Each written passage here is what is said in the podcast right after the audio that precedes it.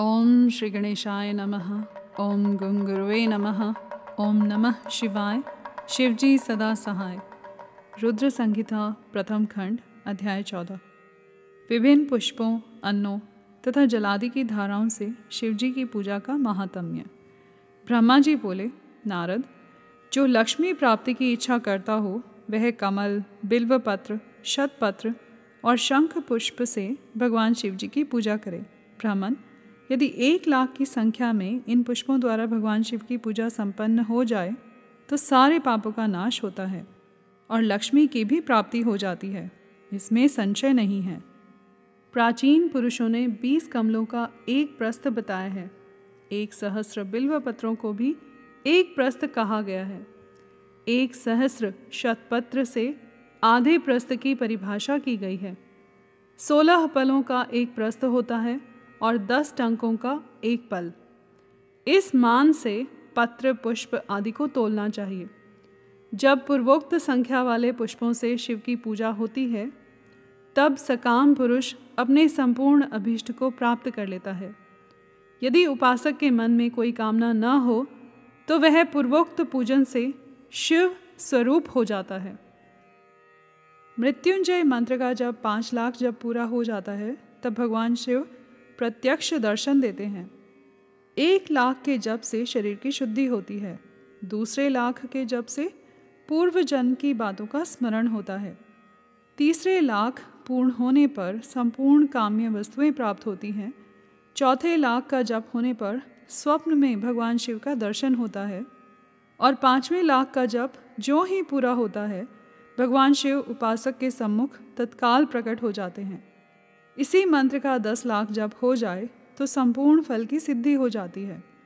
जो मोक्ष की अभिलाषा रखता है, वह एक लाख दर्बों द्वारा शिव का पूजन करे। मुनिश्रेष्ठ, सर्वत्र लाख की ही संख्या समझनी चाहिए। आयु की इच्छा वाला पुरुष एक लाख दुर्वाओं द्वारा पूजन करे। जिसे पुत्र की अभिलाषा हो, वह धतूरे के एक लाख फूलों से पूजा करे। लाल डंठल वाला धतूरा पूजन में शुभदायक माना गया है। अगस्त्य के एक लाख फूलों से पूजा करने वाले पुरुष को महान यश की प्राप्ति होती है। यदि तुलसी दल से शिव जी की पूजा करें तो उपासक को भोग और मोक्ष दोनों सुलभ होते हैं। लाल और सफ़ेद आँख, अपामार्ग और श्वेत कमल के एक लाख फूलों द्वारा पूजा करने से भी उसी फल की, यानी भोग और मोक्ष की प्राप्ति होती है। जपा, यानी अड़हुल, के एक लाख फूलों से की हुई पूजा शत्रुओं को मृत्यु देने वाली होती है। कर वीर के एक लाख फूल यदि शिव पूजन के उपयोग में लाए जाएँ, तो वे यहाँ रोगों का उच्चाटन करने वाले होते हैं।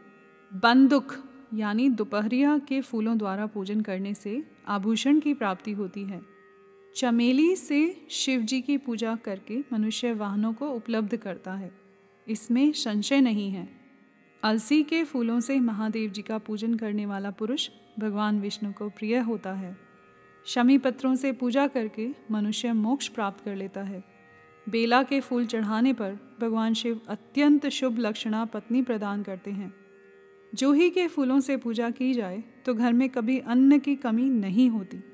कनेर के फूलों से पूजा करने पर मनुष्यों को वस्त्र की प्राप्ति होती है। सेदुआरी या शिफालिका के फूलों से शिव का पूजन किया जाए तो मन निर्मल होता है। एक लाख बिल्व पत्र चढ़ाने पर मनुष्य अपनी सारी काम्य वस्तुएँ प्राप्त कर लेता है। श्रृंगार हार यानी हर श्रृंगार के फूलों से पूजा करने पर सुख संपत्ति की वृद्धि होती है। वर्तमान ऋतु में पैदा होने वाले फूल यदि शिव की सेवा में समर्पित किए जाएँ, तो वे मोक्ष देने वाले होते हैं। इसमें संशय नहीं है। राई के फूल शत्रुओं को मृत्यु प्रदान करने वाले होते हैं। इन फूलों को एक एक लाख की संख्या में शिव के ऊपर चढ़ाया जाए तो भगवान शिव प्रचुर फल प्रदान करते हैं। चंपा और केवड़े को छोड़कर शेष सभी फूल भगवान शिव को चढ़ाए जा सकते हैं। विप्रवर, महादेव जी के ऊपर चावल चढ़ाने से मनुष्यों की लक्ष्मी बढ़ती है।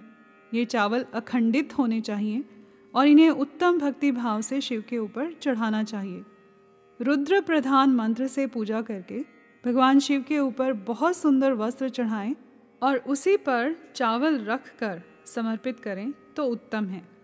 भगवान शिव के ऊपर गंध, पुष्प आदि के साथ एक श्रीफल चढ़ाकर धूप आदि निवेदन करें तो पूजा का पूरा पूरा फल प्राप्त होता है। वहाँ शिव के समीप बारह ब्राह्मणों को भोजन कराएँ। इससे मंत्रपूर्वक सांगोपांग लक्ष्य पूजा संपन्न होती है। जहाँ सौ मंत्र जपने की विधि हो, वहाँ 108 मंत्र जपने का विधान किया गया है। तिलों द्वारा शिव जी को एक लाख आहुतियाँ दी जाए, अथवा एक लाख तिलों से शिव की पूजा की जाए तो वह बड़े बड़े पातकों का नाश करने वाली होती है। जौ द्वारा की हुई शिव की पूजा स्वर्गीय सुख की वृद्धि करने वाली है, ऐसा ऋषियों का कथन है। गेहूँ के बने हुए पकवान से की हुई शंकर जी की पूजा निश्चय ही बहुत उत्तम मानी गई है। यदि उससे लाख बार पूजा हो तो उससे संतान की वृद्धि होती है। यदि मूंग से पूजा की जाए तो भगवान शिव सुख प्रदान करते हैं। प्रियंगु यानी कंगनी द्वारा सर्वाध्यक्ष परमात्मा शिव का पूजन करने मात्र से उपासक के धर्म, अर्थ और काम, भोग की वृद्धि होती है, तथा वह पूजा समस्त सुखों को देने वाली होती है। अरहर के पत्तों से श्रृंगार करके भगवान शिव की पूजा करें। यह पूजा नाना प्रकार के सुखों और संपूर्ण फलों को देने वाली है। मुनि श्रेष्ठ अब फूलों की लक्ष्य संख्या का तोल बताया जा रहा है। प्रसन्नता पूर्वक सुनो।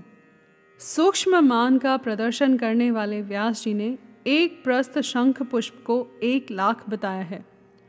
ग्यारह प्रस्थ चमेली के फूल हों तो वही एक लाख फूलों का मान कहा गया है। जूही के एक लाख फूलों का भी वही मान है। राई के एक लाख फूलों का मान साढ़े पाँच प्रस्थ है। उपासक को चाहिए कि वह निष्काम होकर मोक्ष के लिए भगवान शिव की पूजा करे। भक्ति भाव से विधि पूर्वक शिव की पूजा करके भक्तों को पीछे जलधारा समर्पित करनी चाहिए। ज्वर में जो मनुष्य प्रलाप करने लगता है, उसकी शांति के लिए जलधारा शुभकारक बताई गई है। शतरुद्रीय मंत्र से, रुद्री के ग्यारह पाठों से, रुद्र मंत्रों के जप से पुरुष सूक्त से, छह ऋचा वाले रुद्र सूक्त से, महामृत्युंजय मंत्र से, गायत्री मंत्र से, अथवा शिव के शास्त्रोक्त नामों के आदि में प्रणव और अंत में नमः पद जोड़कर बने हुए मंत्रों द्वारा जलधारा आदि अर्पित करनी चाहिए। सुख और संतान की वृद्धि के लिए जलधारा द्वारा पूजन उत्तम बताया गया है। उत्तम भस्म धारण करके उपासक को प्रेम पूर्वक नाना प्रकार के शुभ एवं दिव्य द्रव्यों द्वारा शिव की पूजा करनी चाहिए और शिव पर उनके सहस्र नाम मंत्रों से घी की धारा चढ़ानी चाहिए। ऐसा करने पर वंश का विस्तार होता है, इसमें संचय नहीं है। इसी प्रकार यदि दस हज़ार मंत्रों द्वारा शिव जी की पूजा की जाए तो प्रमेह रोग की शांति होती है और उपासक को मनोवांछित फल की प्राप्ति हो जाती है।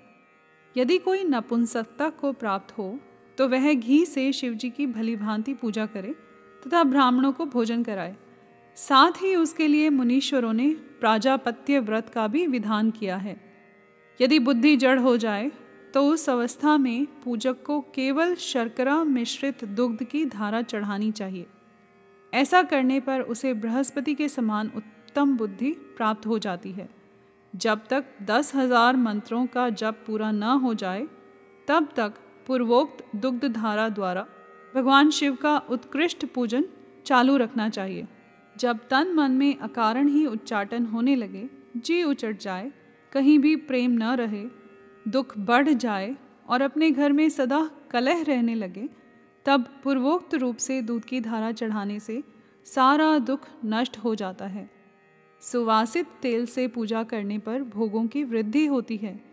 यदि मधु से शिव जी की पूजा की जाए तो राज यक्षमा का रोग दूर हो जाता है। यदि शिव पर ईख के रस की धारा चढ़ाई जाए तो वह भी संपूर्ण आनंद की प्राप्ति कराने वाली होती है। गंगा जल की धारा तो भोग और मोक्ष दोनों फलों को देने वाली है। ये सब जो जो धाराएँ बताई गई हैं, इन सबको मृत्युंजय मंत्र से चढ़ाना चाहिए। उसमें भी उक्त मंत्र का विधानतः दस हज़ार जप करना चाहिए। और ग्यारह ब्राह्मणों को भोजन कराना चाहिए। यहाँ पर अध्याय चौदह समाप्त हुआ। कर्पूर गौरम, करुणावतारम संसार सारम भुजगेंद्रहारम, सदा वसंतम, हृदयारविंदे, भवम भवानी, सहितम नमामि।